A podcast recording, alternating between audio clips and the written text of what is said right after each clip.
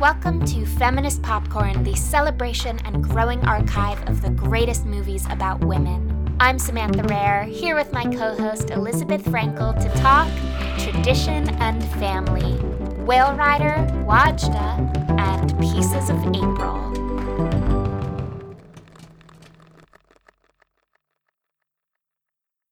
Tradition. Oh, tradition. Tradition and family. Wow. The ties that bind our lives. This is a very appropriately timed episode because Thanksgiving was last week, and we're about to head into the holiday season of Christmas and Hanukkah and Kwanzaa and New Year's Eve. This time of year in America is defined by the traditions and rituals that we have with our family. Tradition and family to me have always been inextricably linked. We give ourselves this illusion of purpose and structure within our culture, within our tribe, based on the traditions that we pass down from one generation to the other. It's sort of this idea that there's power in numbers, that if we've been doing these rituals for hundreds of years, then they must be important. And so it's always been the family's responsibility to pass down these rituals, right? That within nuclear families and extended families, you teach younger generations what these rituals are, and then they passed on to their children. I sort of came up with this theory while watching these three movies that respecting tradition is really about just wanting your parents' approval. And that's a very clever way of cultures maintaining tradition, is by using younger people's desperate attempt to make their parents proud to maintain tradition. So many different kinds of traditions are explored in this episode between these three movies. Food, dance, oral reciting, religion, holidays, music, and then the biggest tradition Tradition, which is rules, you know, like laws. Mm-hmm. And then, of course, the long human traditions of racism, mm. sexism. Those are two massive themes in these movies as well. Yeah. I also love that by including all three of these movies together, there's no ultimate statement about whether or not tradition is a good thing. It's just something to be explored. Setting is really important to all three of these movies, and I think that's directly because of the themes of tradition and family, because you really can't divorce those themes from the place that they come from. Yeah. And because of that, all three movies were filmed in the actual locations where they're set, mm. and I don't think that's a coincidence. So we're going to start with Whale Rider, mm. which takes place in Whangara, New Zealand, and was shot there. And it feels so important to the film because so much of it has to do with Pai's relationship with the whales in the ocean that are so close to her. Whale Rider is incredible. Every time I see it, it gets better. I think Whale Rider is one of those sort of classic, quote-unquote, feminist movies. You know, when yeah. I started telling people about the podcast, they were like, oh, when are you going to talk about Whale Rider? Like, yeah. everybody loves thinking of Whale Rider as this, like, girl empowerment movie. Yeah. Which is great, and it's true, but it's so much more than that. It's so much more than that. Also, like, when I was researching it online, I kept seeing it described as a family movie. Oh. Which I guess it is, yeah. except that I think of family movies, I guess, as, you know, sappy, childish, not sophisticated in theme. This isn't any of those things. It's about family. Yeah. To me, this is a challenging movie for children, and I think that's fabulous. Mm. I don't think anyone can watch this movie and not think about their own relationship to their family and their own relationship to their traditions, mm. especially children. The main thing that struck me in this film is the relationship between the ancient and the modern. This film has this beautiful tug of war between ancient themes, ancient aesthetic, ancient sounds in a modern community. The juxtaposition of how those two worlds intertwine is so interesting. Mm. The movie starts very ethereally. Slow music. I feel like the camera is even moving in slow motion. There's this like wistful narration about this legend from centuries ago, and you don't feel like you're in a modern time. And then two seconds later, you cut to a very modern hospital where a woman is giving birth and an entire family is surrounding her. And you're like, oh, I guess this is modern day. I sort of got the impression from the way it started that it wasn't. Mm-hmm. And that confusion follows through the rest of the movie. You don't really know what world you're in because it's a modern set of characters living in terms of this ancient culture that they've inherited. I also love the opening scene because the way that it interjects the story of Paikea and the origin story of our Paikea. Yeah. By cutting between the beautiful shots of the whales, and then the shots of her mother in labor pain. It's drawing that immediate connection between these two figures, that they have a parallel hero myth. Mm. So, Whale Rider came out in two thousand two. It was written and directed by Nikki Caro, and based on the novel Whale Rider by Witi Ihimaera. It stars Keisha Castle-Hughes as Paikea, and Rawiri Paratene as Koro. I love that we're starting with this movie because it establishes what I think most traditions in most cultures are, which is the legacy passed from one man to another man. Mm. Like, this whole movie is about the grandfather's disappointment and heartbreak that his tribe is not going to go in the direction that he thought it was going to go in because neither of his sons are going to become the chief. That seems to be like the main internal conflict of the movie. It's not really Paikea's inner conflict. She knows she wants to be chief. Like, her objective is pretty simple.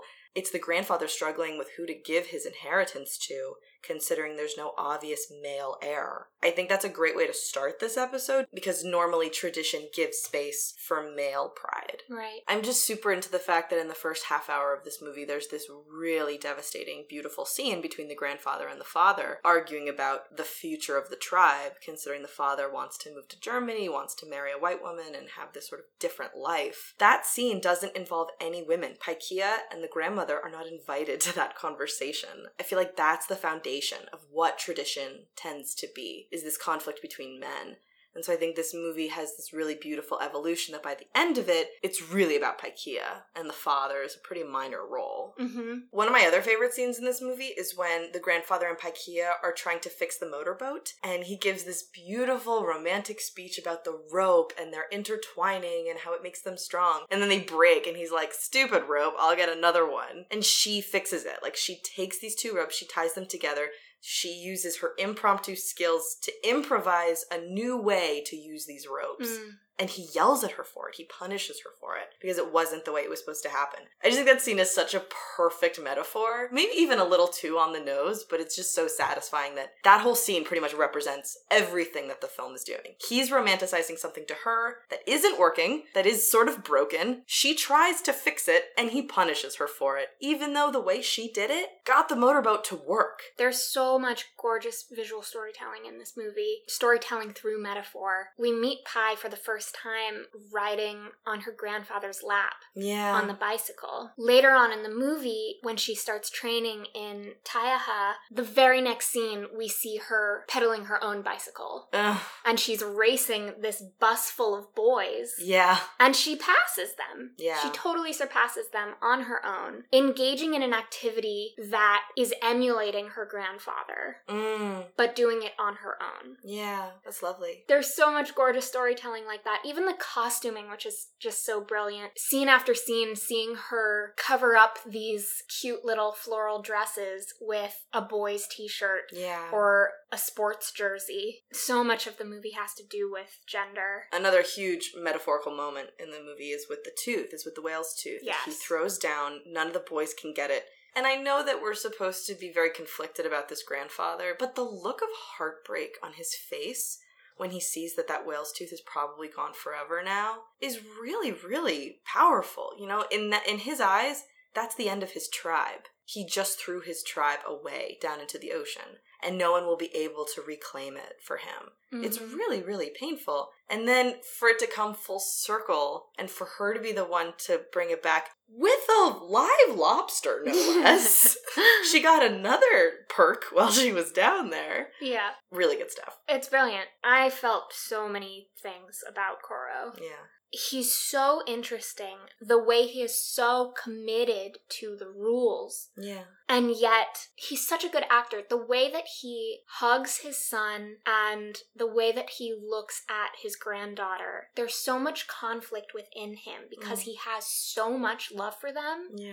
It's in total conflict with his left brain that's telling him to follow the rules as he knows them mm. and to do what he needs to do to save his tribe. And I think in a lesser movie, he would be framed as the villain of the story. Yeah. And he's he's so not. Yeah. When he cries, it's heartbreaking. Yeah. Do you think it's a left brain sort of need for order, need for following the rules? Or do you think that he genuinely has been raised to think that girls are not fit to lead this tribe? I think it's more that. I don't think he's following rules that are necessarily arbitrary to him. I think he thinks that the way that things have always been are the way that things should continue to be. It's what's kept their tribe alive and beautiful for hundreds of years. Yeah. Just a quick example of this is the joke that he tells all the boys in the school about if you mess up, your dick will fall off. That is such a gendered joke. And you can probably imagine that that joke has been around for a really long time. And there's no way to modify that joke to include Paikea. You just have to change it or get rid of it. And so there are examples like that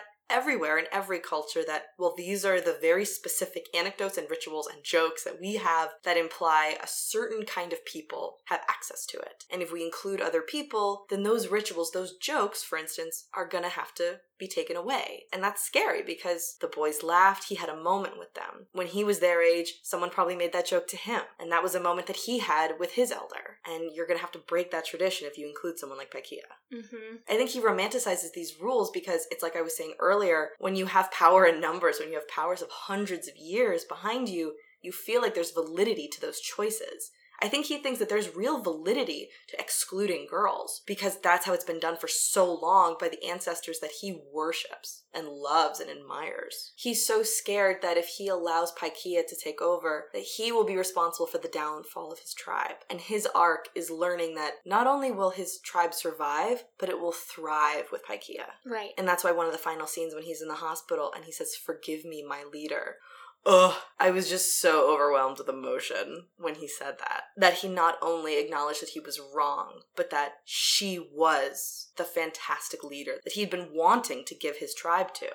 I also find it very funny that the grandmother withheld the information that Paikea was the one who got it because the grandfather is so fragile. I'm sorry, we just don't talk about men in that context very often. This is a very sensitive, fragile man yeah. who feels very nervous about his masculinity, about his authority. She needed to, like, spare him the emotional embarrassment that Paikea was the one who got the tooth back. Let's just, like, let's just, like, call men for what they are sometimes, which is as fragile as they all claim women to be. Do you think that's what that moment was, though? My impression was that she was punishing him. And wanted to wait until it would really sting? She wanted him to suffer a little longer. Oh. um, Both are great interpretations. That's awesome. I'm obsessed with the grandmother. Yeah. I think, you know, right off the bat, from the very first scene, she's holding the baby and she says, "Just say the word and I'll divorce him, bub." Yeah. And that's sort of her running joke throughout the movie. And I think that she is a really important role model for Paikea of how to exist in this patriarchal society and still be able to stand up for yourself and stand up to men. Mm. And I think that Paikea's ability to stand up to her grandfather is directly related to watching her grandmother do the same thing her whole life. I also love that we're spending so much time talking about the grandparents because technically the lead of this film is a little girl, but when you talk about tradition, you talk about the people that are upholding these traditions and really take them seriously, and that tends to be older generations. I also think that Paikea is sort of defined by her need for her grandfather's approval and love. I think it's tied to wanting to feel a true and genuine connection to her culture and her tribe. I think that's what this whole episode is about, that your love of a tradition and your love of your family are really one and the same. Yeah. I think she loves her culture. She wants to be chief because she cares about it that much. But it's two sides of the same coin. Maybe it's really just to get her grandfather's approval. Right. And that's legit too. Paikea's passion for her culture is sort of unique in these three movies. Mm. We're going to see three women responding to their culture in very different ways. And I think of the three, Paikea is the one that actually wants that relationship with her traditions. Yeah. And it's the fact that she is not allowed that relationship relationship that she is fighting for. Yeah. And I really respect that. I love that we're including a movie about a girl who does not want to reject her culture. She cares about her culture. She cares about her tradition. She just wants there to be room for her to be a part of it. Right. At one point, she says to her grandmother, "It's not his fault I'm a girl," as if defending her grandfather for excluding her because of her gender. Because she respects her traditions. Yeah. And in a way, part of her inner conflict in the film is dealing with the idea of breaking tradition in order to embrace tradition. Yeah, that's really interesting. We need to talk about the scene when she gives her speech. Okay. Okay. It's really sad. It's so heartbreaking. It's so sad. Keisha Castle-Hughes in this moment. Can you imagine? Can you just like...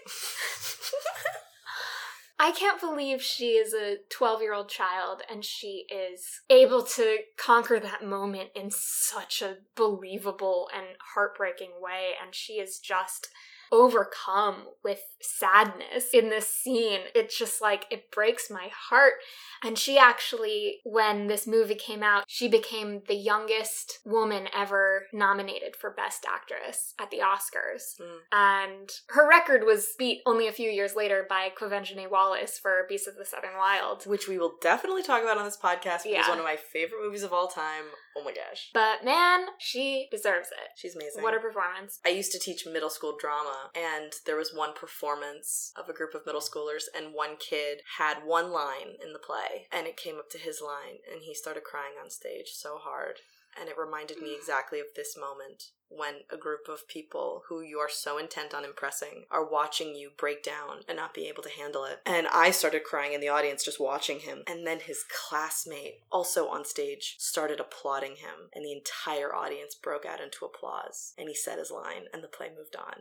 And I so badly wished that in Whale Rider, someone could have reached out to her in that moment and not just let her suffer alone on stage. I think it's such a symbol of her leadership and her bravery. You know, I feel like the conversations around bravery often don't acknowledge the fear that has to be there in order for that bravery to exist, to overcome that fear. Yeah. And I feel like that's what that moment is. She is pushing through the pain of that moment in order to be a leader. Absolutely. She has a message to give, and it's a good one. She's talking about sharing knowledge. She's talking about everyone having access to knowledge so that everyone can be leaders. Mm. And I think it was really important for her in that moment to get that message across, even though her intended audience, her grandfather, wasn't present, and that was really hurting her. I think this film also says something really, really big about something that, again, like we were talking about with The Craft, like isn't gendered. It's just human. Sometimes really ambitious people or really impressive people who accomplish a lot of things, their target audience is so small. Yeah.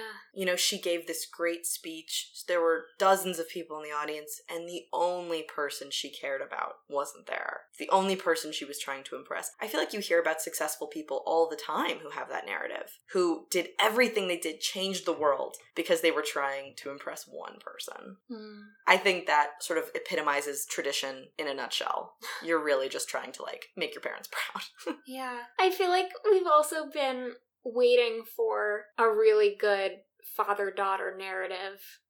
We got it. And we got it. We finally got it, Sam. Yeah. It's a grandfather, but it's basically a father. He yeah. raised her. I'm also super interested in the dad, though. I think the dad is fantastic, that he went through mm. this profound tragedy and trauma and really didn't know how to stay on this land anymore and in this community, and sort of goes off. I think that was a great suggestion that that could happen, but to Paikea and to other members of the community, it is definitely not an option. It doesn't even cross their minds. You know, when the father tries to take Paikea away to Germany, she like kind of gets in the car and then immediately is like, what am I doing?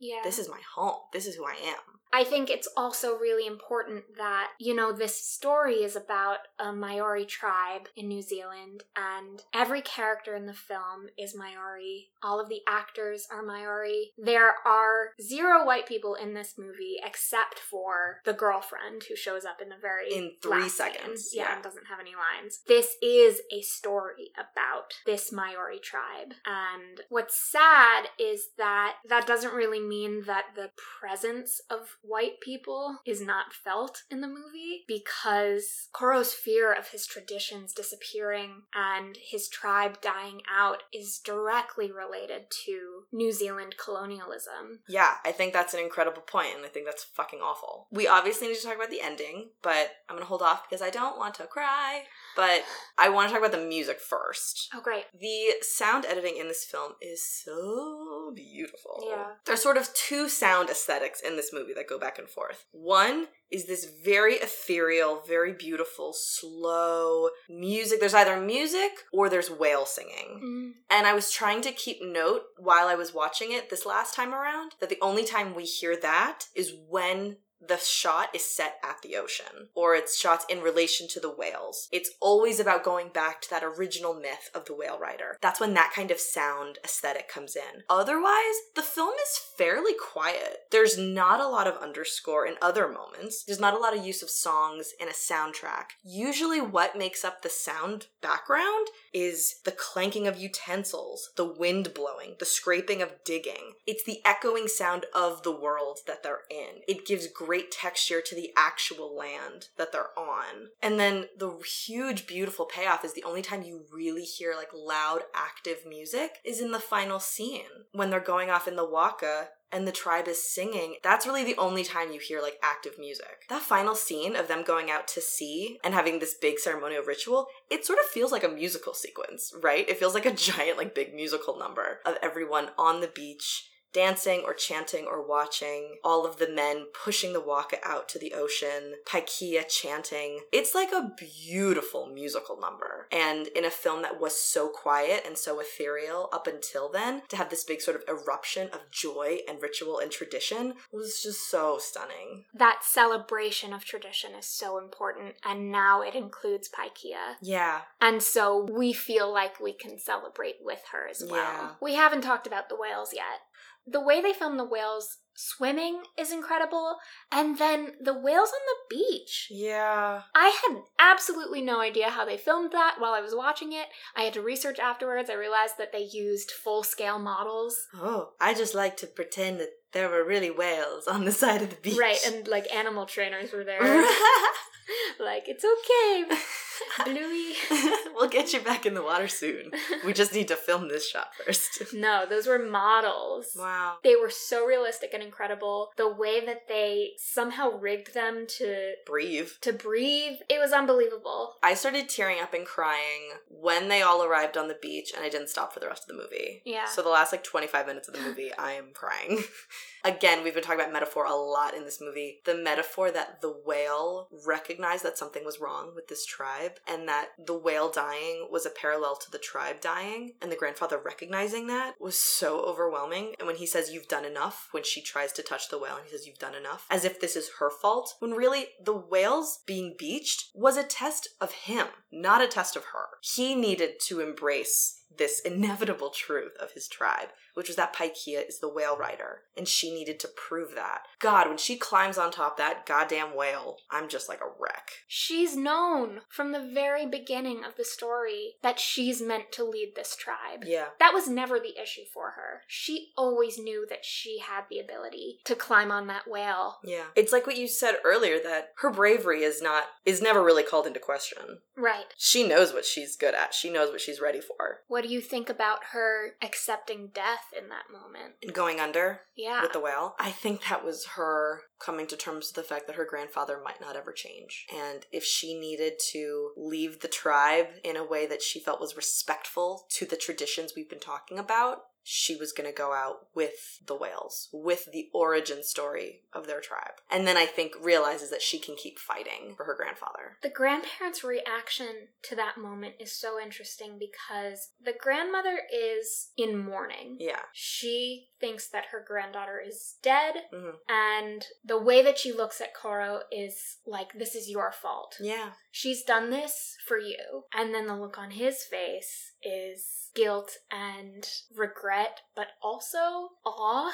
He is filled with a respect for her in that moment that he's never felt before. Maybe for anyone. Yeah. Um, he learns about the whale's tooth and sees her riding a whale at the same time. That's a lot of information to take in about someone that you have spent the entire movie underestimating. And in a way, I feel like I wonder if too much importance in the film is put on getting the approval of men mm. in order to shine as a woman. I don't know. He had the power. He was the chief of the tribe. You know, she yeah. directly needed his approval for her to assume power. Yeah. You know, it wasn't her fixated on his approval. She literally needed it. Again, I'm just so happy we're talking about this movie because, you know, it's this sort of cliched feminist movie, but when you really watch it, there's just so much there. It's so complex, and it's really beautiful. I just love this movie so much. It earns that reputation and then some. Yeah, exactly. So let's get into Wajda. Wajda's so good. It's so funny. I feel like we say that about every single movie we talk about. Because we got some good movies. I know. Wajda came out in two thousand twelve. It was written and directed by Haifaa Al-Mansour, and it stars Wad Mohammed as Wajda, Reem Abdullah as her mother, and Ad as Miss Hussa. This is a very special movie. It was the first feature film shot entirely in Saudi Arabia, and it's also the first and so far only film directed by a female Saudi Arabian director. Wow. Amazing. The film goes into the kind of environment that women exist in in Saudi Arabia, and if you can imagine that that is the same environment that the director of the film existed in making this movie, mm. it meant that because she wanted full authenticity of the setting, like the other two movies we're discussing, it was filmed in the streets of Riyadh, which is the capital of Saudi Arabia. And so it was often necessary for her to direct the movie from the back of a van while her male crew filmed the actual scenes. And she would watch the scenes on a monitor and communicate with her crew through walkie-talkies. She had to be the authority on the film set in secret, basically. Right. That's a really interesting way that you just phrased that, that it's important to watch this movie that depicts a certain kind of environment and set of laws towards women. That's the same environment that the director had to make this movie in. So it really hits home the kind of limitations and challenges that both the women characters in the movie have, as well as the filmmaker having those challenges making the movie. It becomes sort of meta. It really feels like this movie is an act of rebellion. Yeah. And I feel like I can feel her anger in almost every every line of this movie. Mm, that's interesting. We'll get into that later. Yeah, I feel like there were a lot of specific moments in this film that I had to sort of pause, either literally pause the movie or just sort of pause myself and reflect on this huge moment that would drop and then sort of casually go away again. I was really shocked, actually, the first time I watched this movie. This movie was a real sort of punch in the gut to me, and I wonder if that's being a Western audience or it's just a really incredible movie that nails these hypocrisies and limitations. But the second time I watched it, because I had gotten some of those shocking moments sort of out of the way and already knew they were coming, I could really just focus on the humanity and the individual moments between the characters. Mm-hmm. And I think that's why this film is so great, because it allows for both. It, on one hand, can be this really loud political statement, and on the other hand, it's just a really great story about really well-written characters. Yeah. In order to understand the movie, I think we need to contextualize it. So what's unique about this movie compared to the other two is that the traditions themselves may be old, but as they are applied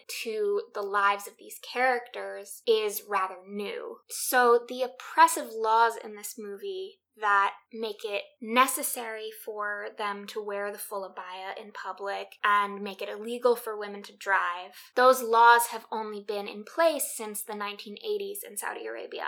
Mm. And so it's a country taking old traditions and making them law, which means that I think the film doesn't necessarily comment on the traditions themselves. It comments on the oppressive nature of not giving people people a choice whether or not they're going to interact with those traditions. Absolutely. I'm really glad that we're including a film that the traditions are politics and the traditions are rules. Because the inner conflicts in Whale Rider and Pieces of April, which we'll get to, are all about whether or not you choose to uphold these traditions. In Wajda, they really don't have a choice because it's law. However, the main conflict of the story is the bicycle. Mm. Whether or not Wajda is going to be able to own her own bicycle and ride it. You made a really good point when we were prepping for this episode that there's really no indication that a girl riding a bicycle is illegal.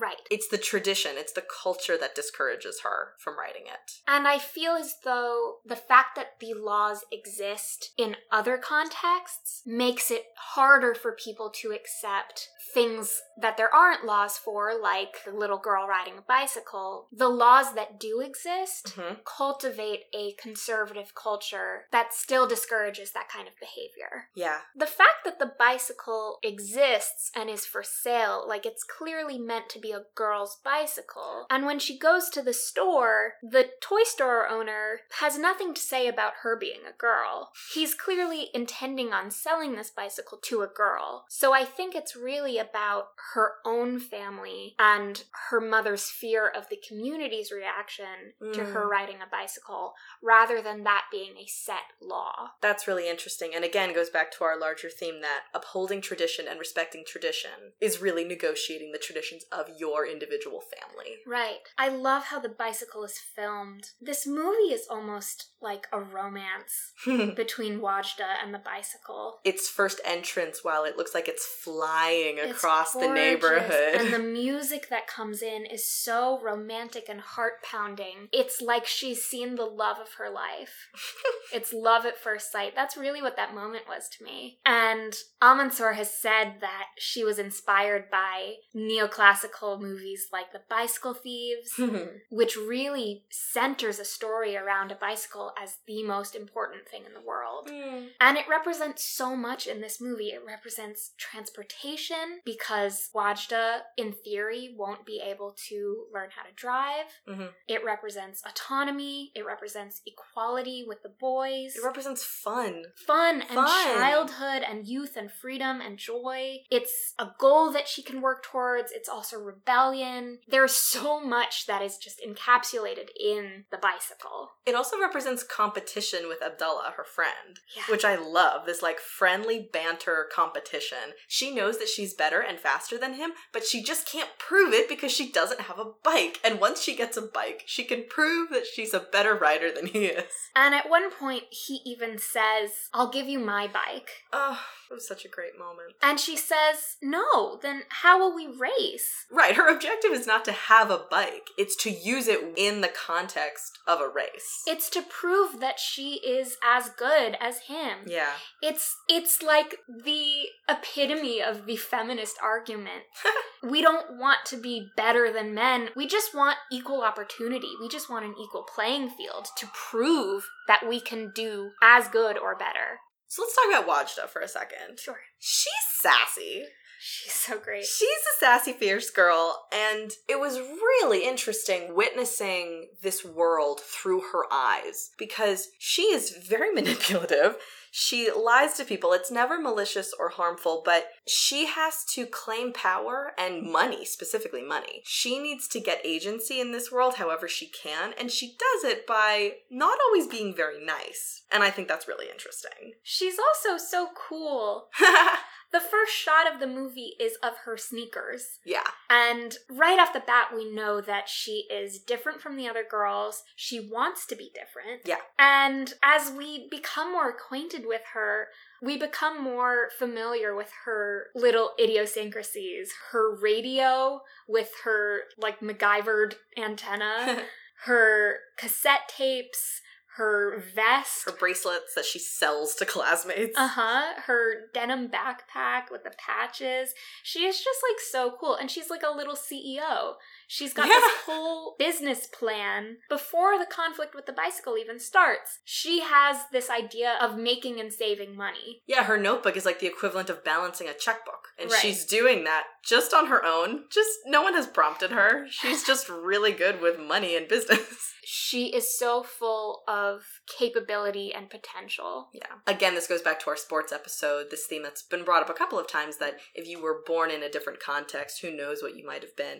I feel like Wajda would be a C E O of like a major Fortune five hundred company if right. she was given the opportunity to do that. Yeah. But the local conflict that she's given is simply the agency to ride a bicycle. I think that's very painful and interesting. Now, also related to her having a very executive personality, what are your thoughts on the fact that she sells out her two classmates to get what she wants, to further her relationship with her teacher, who might help her win the competition? That moment sort of rubbed me the wrong way. I think she's a complicated character, yeah. and that's what we're looking for. She's imperfect. No, I don't think she shouldn't have done it. It just frustrated me, because those girls did absolutely nothing wrong.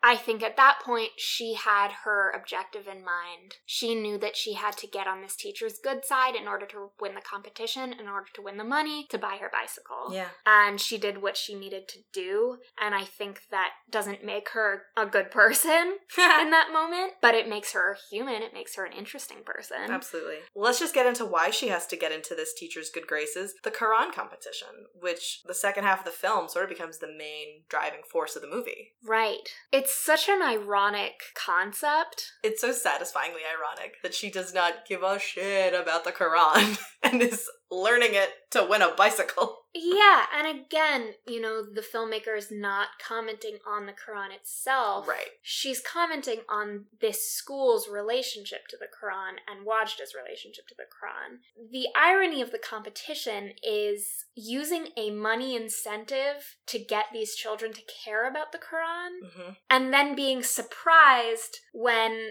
the child who wins doesn't have, you know, religious ambitions for her prize money. Mm-hmm. To tell you the truth, it reminded me a lot of the ceremony around my bat mitzvah. I feel like at the exact same age as Wajda, I was heavily in Hebrew school, being taught the traditions of my culture, mm. not understanding them one bit.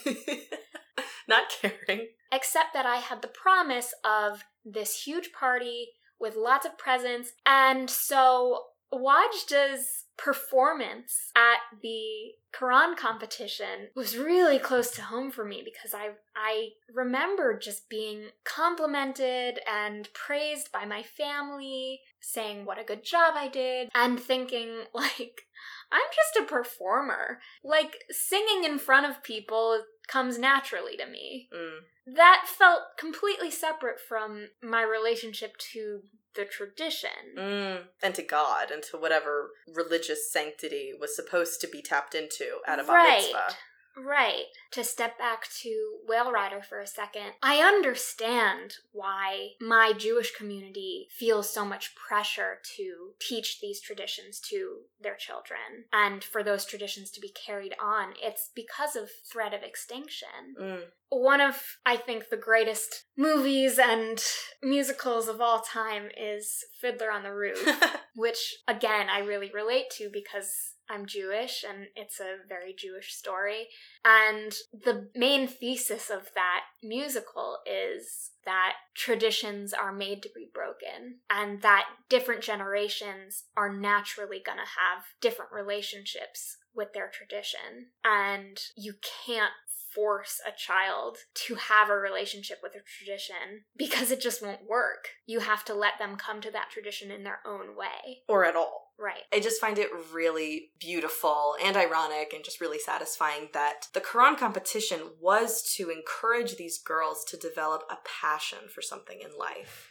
And they wanted it to be Islam. And so when we see Wajda studying with her video game at home, or she's walking to school studying the Quran, right. and there's so much energy that she's putting into this. I mean, in terms of it being used as a learning tool, it was very successful. She learned a lot. They actually got what they wanted. She has developed this deep passion. It's just not for the thing they wanted it to be. It's for her bike. And I still think that's a major moment and rite of passage in Wajda's life, for her to focus all of her energy into this thing she's so passionate about. I find that so admirable, and it's just such good dramatic storytelling that she ends up getting punished for that initially, because her teacher realizes that she's not passionate for the thing that they wanted her to be passionate about. So they don't give her the money, because they say, you should have been passionate about this competition for these reasons, right. not for the reasons you brought in. This is why the ending is so good. We haven't even talked about the mom yet. The mom is such a great character. She has this full arc. She realizes that a lot of the traditions that she has been fighting for Wajda to understand and uphold have not actually been serving her either, because it's been a nightmare getting to work with the driver. Her husband is about to marry somebody else. These traditions that she's been fighting for have actually hurt her, and she sees that they're in the process of hurting her daughter. And so she sort of has this revelation about bending the rules of these traditions to make her daughter happy. She has a line at the end of the movie. She said, "I just want to make you happy." Yeah. And she realizes that that's a lot of what family traditions should be, is bringing joy and satisfaction and respect to your family. And these traditions weren't doing that for her and her daughter. And that's why she spends the money on the bike. Oh, that was such a beautiful moment when you see yeah. that the mom bought her the bike. The mom who's been so, like, hostile about the bike the whole movie. And she realizes that the most important reason for tradition is to make your family happy. She and Wajda are set up with parallel journeys from the beginning of the film. While Wajda is saving her money to buy a bicycle, her mother is planning on buying this expensive red dress to impress her husband. And throughout the movie, she is very obsessed with the way she looks. In most scenes we see her in, she is doing her hair, like she says, exactly the way her husband likes it. Yeah, she says she wants short hair, but her husband likes it long. Right. She feels a loyalty to tradition because so far it's working in her favor. She won this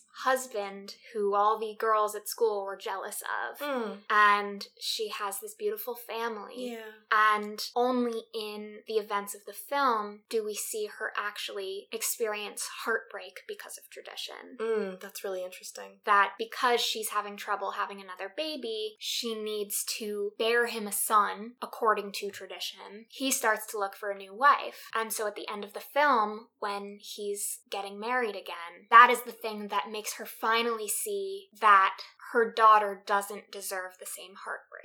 Mm, yeah. And so she's able to break tradition at the end of the film. I'm just so in love with the parallel between this mother-daughter relationship and the mother-daughter relationship in Pieces of April. Wajda's mother sees that Wajda is a nutball, very eccentric, likes rock and roll music, wears Converse, sells things at school. Like, she knows she has a wacko for a daughter. And she seems actually pretty cool with it. Like, I agree with everything you just said about her adhering to tradition until it comes back to bite her. But I think even before that, she seems pretty cool with the fact that she has this very offbeat, eccentric daughter. Mm-hmm. And she seems to respect Wajda for that. That read as a very bittersweet parallel to what we'll talk about in Pieces of April, where your daughter's differences terrify you and you don't really know how to embrace them. I just thought the relationship in Wajda between her and her mother was really lovely, and I feel like we haven't seen too many lovely mother-daughter relationships. You know, they fight and the mother's very resistant and scared of the way Wajda is different, but she's so in love with her anyway. I I think that's really nice. Yeah.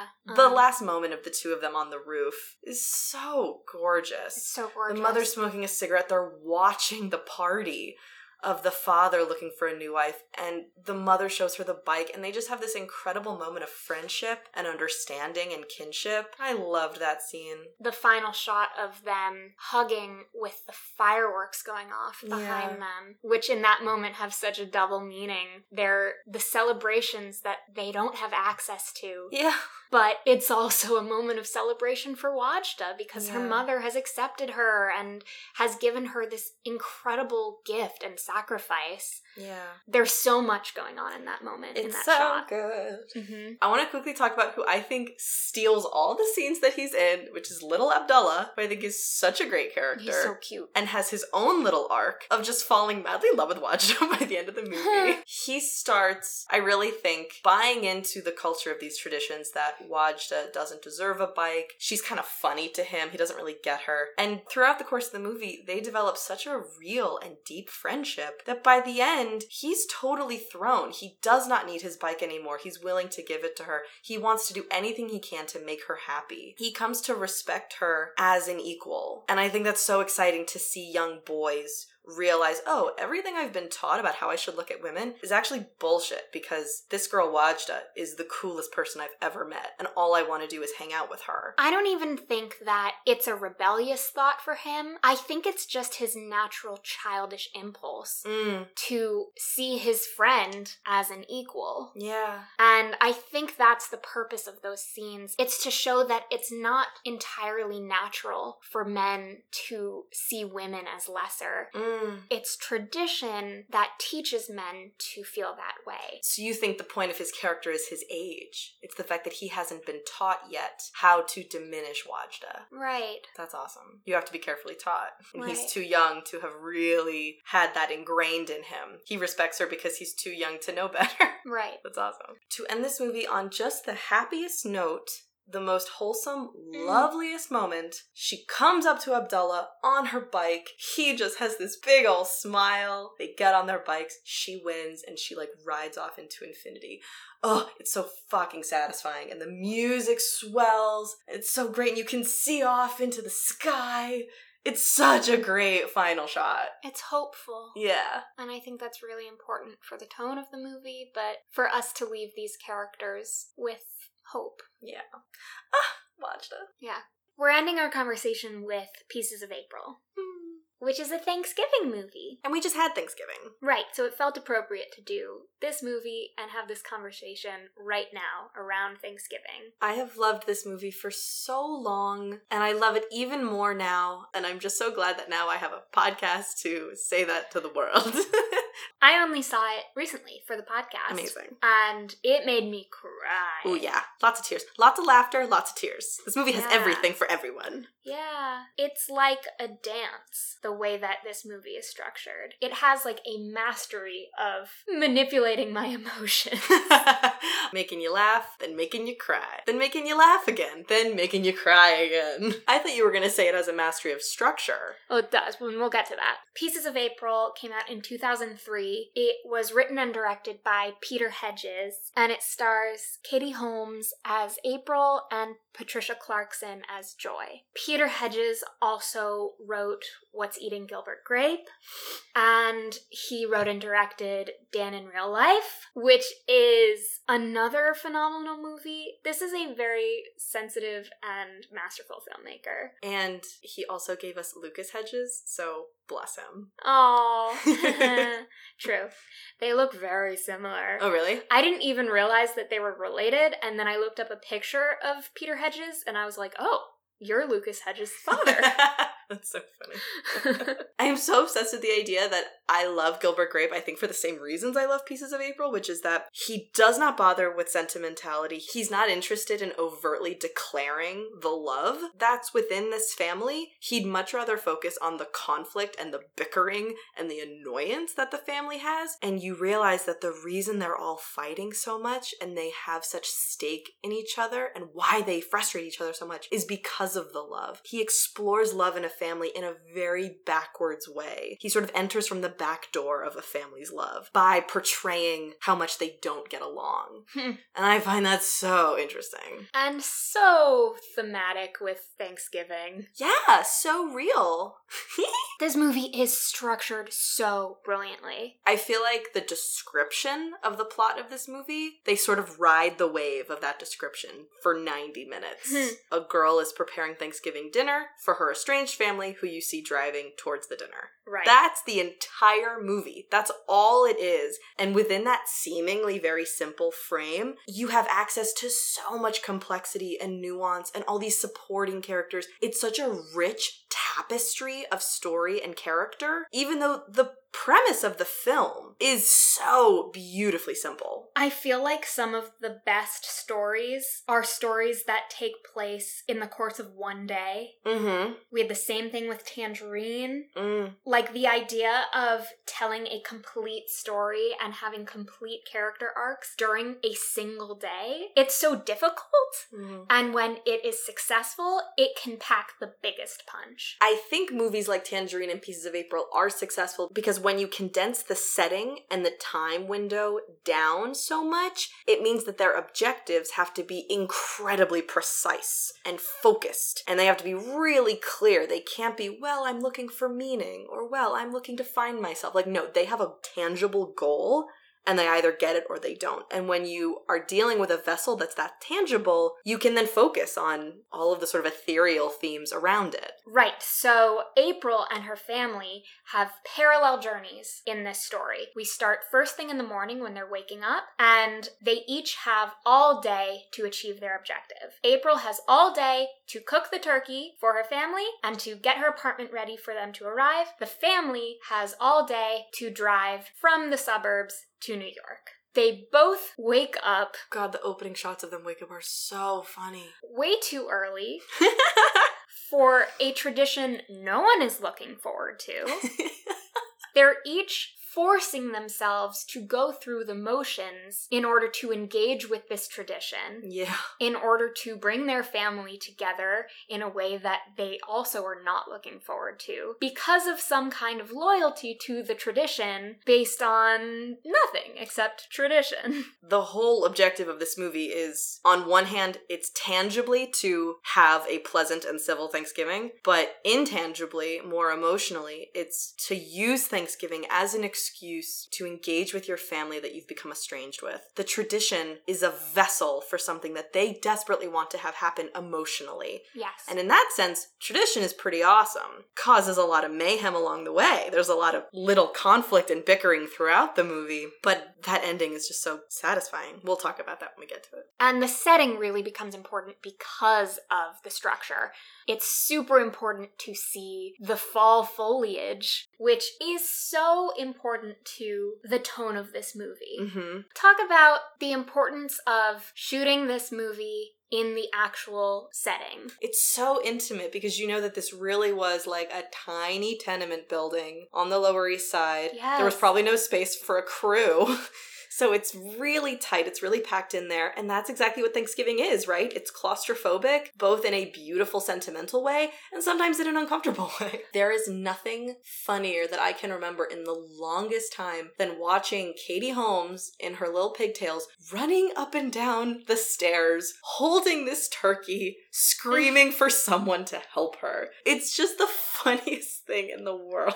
Also, this is a real New York apartment. Yes. People, if you don't live in New York, that's how small they really are. Yeah, it ain't the Friends apartment.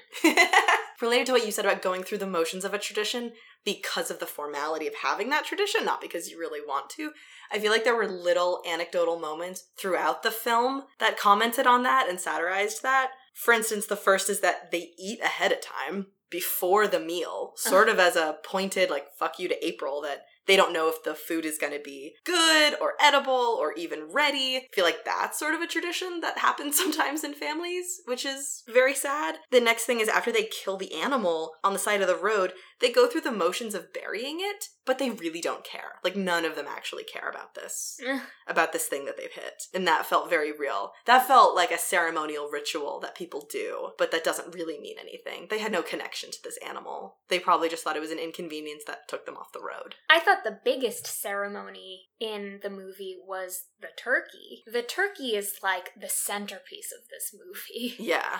And the first few shots of the turkey are very ceremonial in tone. The way that they wash it, the way that they hold it, mm-hmm. the way that they stuff it and sew it up, it's all in worship of the turkey. And then you find out about halfway through the movie, April's a vegetarian. Yeah. She's probably not even going to eat the turkey. Yeah. She's just making it for the tradition. Yeah. I'm so obsessed with the fact that this movie is laden with images of April trying to cook a meal that she has no idea how to cook. Yeah. The only person actually engaged with this tradition of cooking Thanksgiving dinner doesn't know how to do it. And I find that hysterical. That April is probably the only one in the family who couldn't cook a Thanksgiving dinner. Beth could probably do it. Tim could probably do it. The parents obviously do it. April's the only one who doesn't know how to cook this food, and she's the one person engaging in the cooking process. And that's why I think it's so beautiful when she realizes that she has a family in her building of New Yorkers, of strangers, of Americans who all contribute their piece to her Thanksgiving dinner because of kindness and because of being neighborly. I think it's nice that she wouldn't have been able to uphold this tradition if she didn't have other people around who were kind to her. Right. And it's so funny when she meets Yvette and Eugene. They have their own food traditions. Yeah. It's not the menu that April's used to. Right. They have very strong opinions about the way she makes her stuffing, the way she makes her cranberry sauce. I love it. And they take on a kind of parental role with her. Yeah, they teach her how to cook, which is what the tradition should be in your own family. Like, April should know how to cook all this food because her mother should have taught her. Right. I love the moment when she knocks on Yvette's door and Yvette starts laughing at her about her white privilege, that she presumes to just ask neighbors for help in this way. And it's, I think, a pretty obvious parallel to the original Thanksgiving story of white people just sort of inviting themselves into other people's lives and saying, make me dinner. And then two minutes later, Yvette is crying on the couch about the humanity of April's actual story. I think there's a lot of points being made in that two-minute scene, and all the points are very correct and interesting. There's a lot of attention in this movie given to the theme of race. Yeah, and the relationship between race and American tradition, particularly of Thanksgiving. Yeah, I feel like in many instances in the movie, people make assumptions of each other based on race, mm. and then have those assumptions challenged and subverted. Absolutely. So Yvette laughing at April about her white privilege, and then in the next moment crying with her about her personal story is only the first example of that. Then April meets the Lee family, who she assumes and is told that they can't help her because they don't speak English. And they end up being the most helpful to her. The most generous of spirit, the most gracious. And Bobby is probably the most explicit example. We meet Bobby in direct parallel to April's father in those first few scenes, getting mm. ready in the morning. Uh, sort of appeasing the wily woman. Right. He's such a good boyfriend. Yeah. April's father is such a good husband. Yeah. They're both nurturing figures in their relationships. So that parallel is developed right off the bat. In the following scene, her father makes a comment saying, April said her new boyfriend reminds her of me. Mm. And I feel like that is supposed to be meant as a joke. Yeah, it's like a race-related joke. That's which, supposed to have a payoff later. Which I didn't laugh at at all because yeah. it felt so obvious to me that they were similar and that he would have reminded her of her father. It's just so bittersweet and painful that that parallel is obvious to us, and it's clearly obvious to April because what she sees in Bobby is that nurturing, wonderful partner qualities you're talking about, but to a family like theirs, the reason that's a joke is because how could you possibly compare a man like the father to a young black man?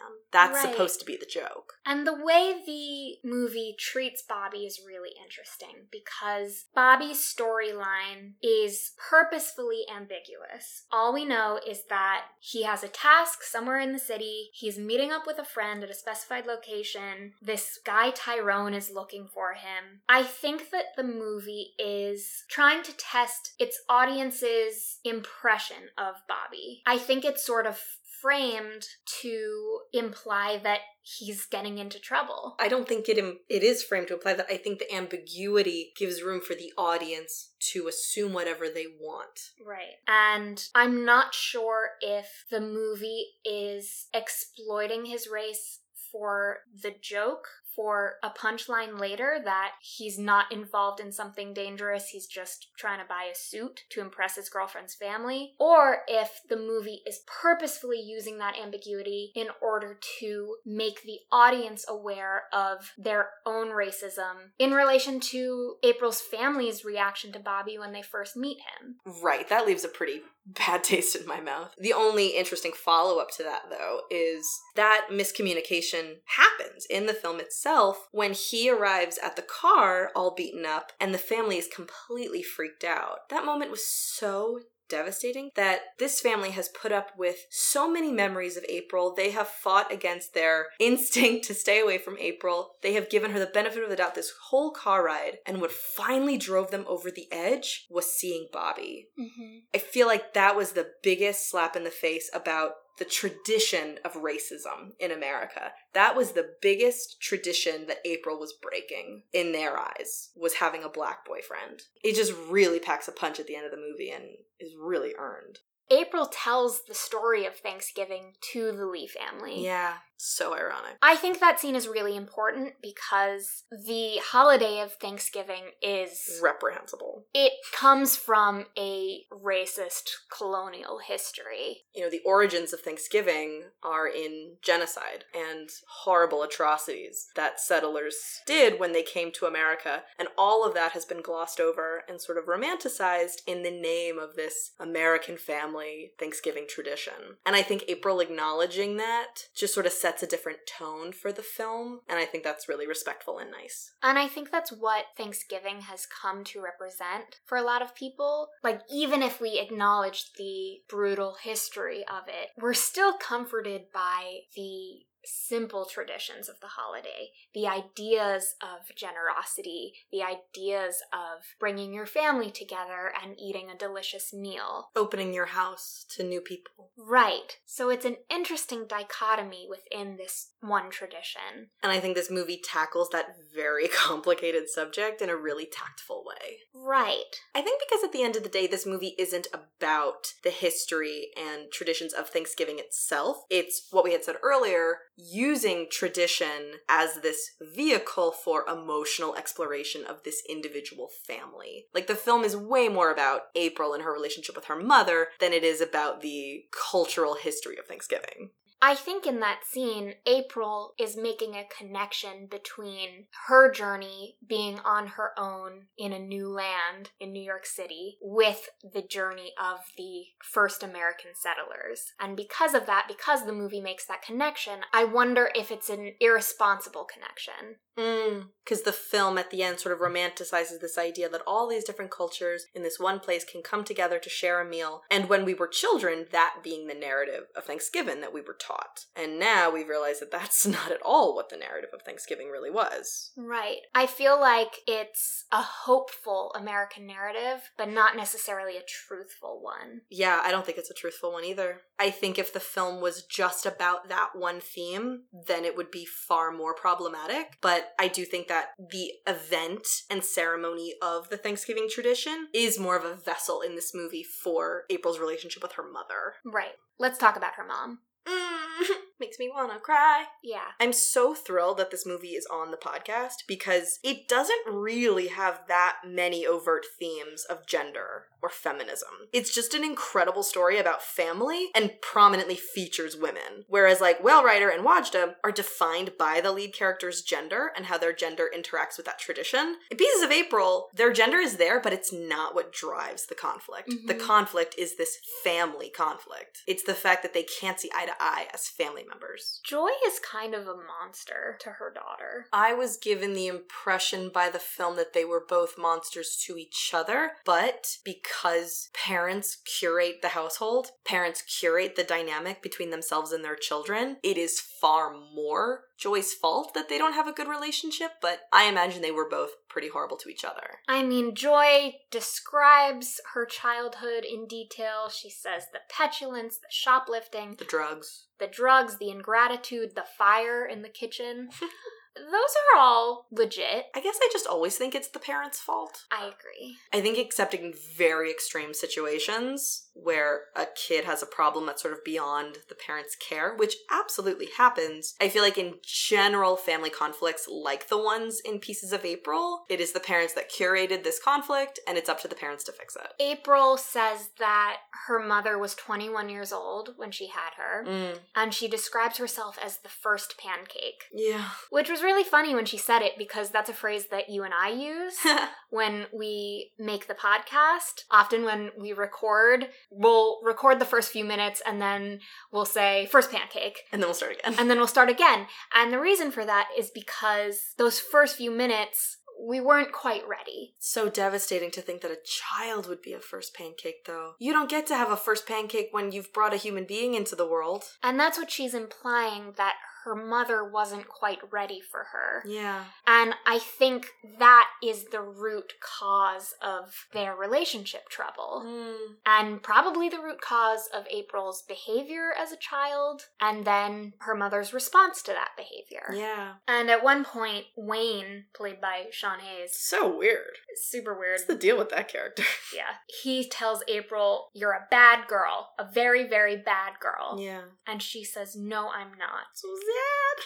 I think that's the fight that April has been fighting her entire life. Yeah. It's the assumption that she's a bad girl from birth. Yeah. Because she was the first pancake. Mm. And she's been fighting to prove that she's not a bad girl all her life. And it's culminated in this Thanksgiving meal that may be her last chance to prove to her mother that she's good. Yeah. And so the stakes are so high. Yeah. I hate to be tactless and even call it a dramatic device, but in terms of the story structure of this movie, Joy's diagnosis of breast cancer is sort of this dramatic device that drives the movie forward, that the stakes of this Thanksgiving are a lot higher because they've sort of established a couple of times that this is probably going to be their last Thanksgiving that they could right. all have as a family with Joy there. And the way that that comes in and out of the story is, again, one of those examples where you're laughing one minute, crying the next. Joy leaping out of the car on the side of a highway is at first very funny because it's ridiculous. And then the next minute, you're like weeping along with them, with Oliver Platt and Patricia Clarkson, who are so incredible in this movie. And one of the moments I started to cry, she says, "How do you know it's going to be good?" And Oliver Platt says, "Because I told her it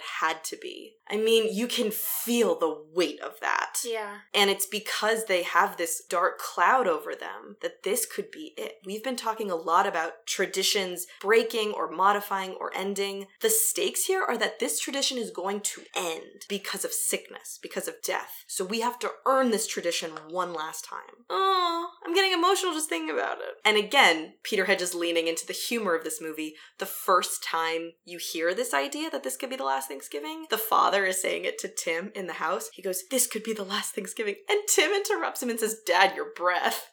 And just like completely subverts the drama of the moment. And and grounds it back to reality, which is like, this is a dysfunctional family who say really mean things to each mm-hmm. other. But the exposition still came across, didn't it? That this is going to be the last Thanksgiving. Right. And then it was followed up with humor. It's just genius. And I honestly think that that is also the reason why Joy is able to reevaluate her relationship with her daughter in the end. Yeah, pull herself up by her bootstraps and really claim responsibility for their relationship not going great. It's because, well, I'm going to die soon, so I have to fight for this now. Oh. In a way that she's probably never fought for it before. Never felt compelled to, probably. Right. She was probably fine being estranged with her daughter because she just assumed everything was April's fault. And she doesn't have time to sort of let that relationship go anymore. Oh, it's so good. It's so sad. And to back up the point that we made earlier, that Joy is probably the one who curated a lot of the tension between herself and April. When Beth is singing in the car, it is so funny and so cringy. And then Joy traumatizes her. And it's really not funny anymore. Like, it's really funny for a second, and then you realize that's the kind of tone and judgment and shame that Joy probably gave April her whole life. Like, you just see the look of devastation on Beth's face, that she is humiliated in front of her family. Mm-hmm. It's really powerful. April is also younger than I remembered her being. She's twenty-one in the movie. I think when I was a kid watching this movie, I thought April was like in her mid-twenties, and she was like ten years older than her siblings. She's three years older than Beth. Right. They clearly were raised together. Like, this was one unit family. So to now spend the entire film where one leg of this family is in one world and the rest of the family is in a car together, that really hit home in a deeper way. And for some reason, Beth, three years later, they were ready for yeah. and were able to raise her in the way that they wanted to raise a child. But we see that the result of that is that Beth is a monster. Beth is so much. She's the worst. I mean, I don't know if she's the worst. She's a lot. She is such an interesting character because in exterior, she's the perfect daughter. Yeah. She's exactly what Joy wanted in a daughter. Mm-hmm. And she says this yeah. at one point. And yet she has such ill intentions. Meanwhile, April is the opposite. She's exactly what Joy doesn't want in a daughter and yet has very good intentions. Totally. I, I agree with all of that. I just don't know if I agree with the idea that Beth doesn't have good intentions intentions for today. I think a lot of this is due to the fact that Alison Pill is just such an incredible actor. There's such nuance in her performance in a character that, yeah, otherwise could have been very two-dimensional. I feel like you see throughout the movie, whenever Beth talks about April, that all she wants is a relationship with April. And at eighteen, she is already so jaded and so cynical that she knows that will never happen. And so she hates April for that. She's developed this like darkness and rage towards her sister because she'll never have the relationship with April that she wants. In the last moment when they're at the dinner table together and April leans over and hugs her, Beth has a moment where she starts tearing up. She almost starts crying because she is so relieved and overwhelmed that she just mm-hmm. had a positive moment with her sister. I think Alison Pill is a genius in this movie. That's really interesting. I read it as her feeling competition with her sister for her mother's love. I mean, maybe. I just think she won that competition years ago and right. she's still not happy. I think she doesn't care about her mother's love. She already has that. She wants April's love. Hmm. And she wants April to accept her love. I think it's really traumatic when siblings don't get along.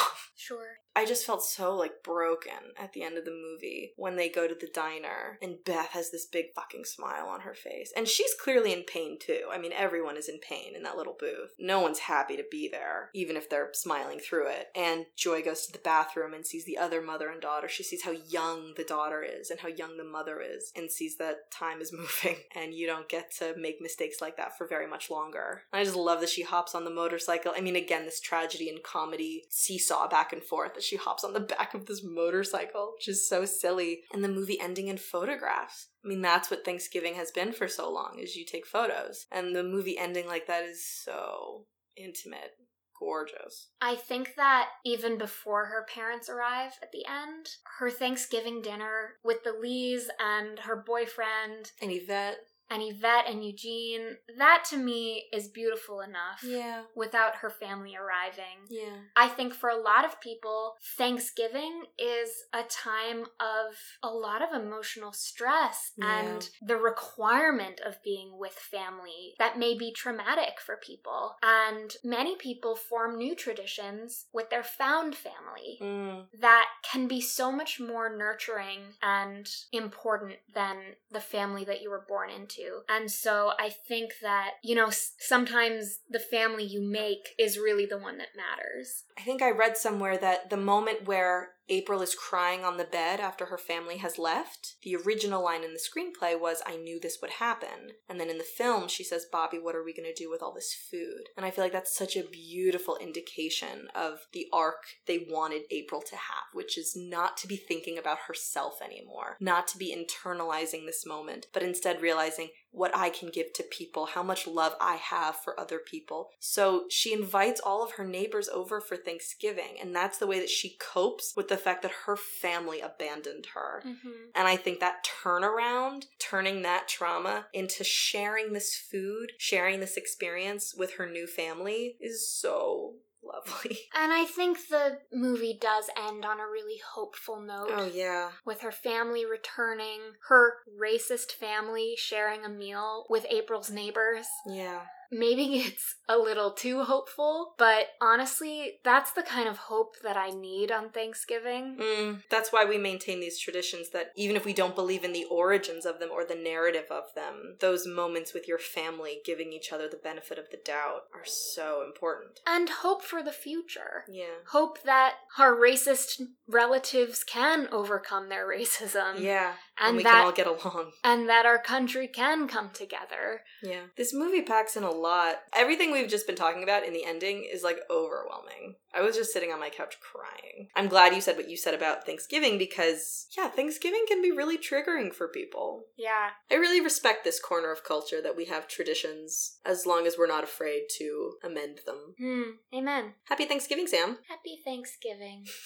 For next episode, we're not going to do movies based on a time of year. We're just going to do really kooky movies. Yeah, I feel like we've had a series of really heavy episodes, and I'm just ready to have some fun. Let's watch some kooky movies. Our next episode is Liar, Liar. Pants on Fire. We're going to talk about movies that feature lying, conniving women. I love it. Our first movie is by far my favorite movie of all time.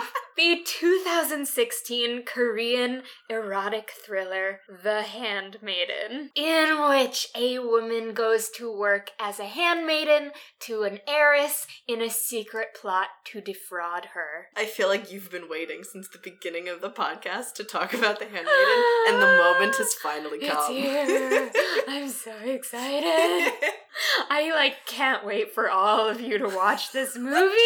It will blow your minds and your socks off your feet. And maybe your underwear.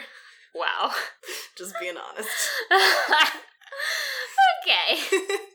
The next movie is the two thousand six English drama Notes on a Scandal, in which a veteran high school teacher befriends the new art teacher at her school and becomes the keeper of a dangerous secret.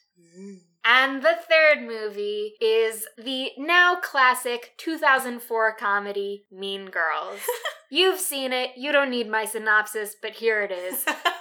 A new girl navigates the jungle of high school cliques. So ready. So ready to talk about liars. See you next episode. Bye. Feminist Popcorn is produced and hosted by Samantha Rare and Elizabeth Frankel. Our theme music is by Barrett Riggins. Our cover art is by Hannah Perry. Keep up with us on Instagram and Facebook at Feminist Popcorn. Tweet us at official underscore fempop. And email us your voicemails at feministpopcorn at gmail dot com. You could find descriptions and links to all of our movies on feminist popcorn dot com. And don't forget to subscribe, share, and leave a review on Apple Podcasts. New episodes every other Tuesday. Sam, the movie's starting! Pass the popcorn.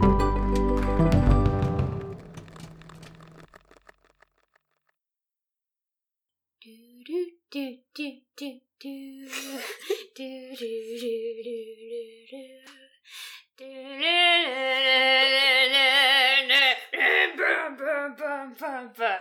Boom.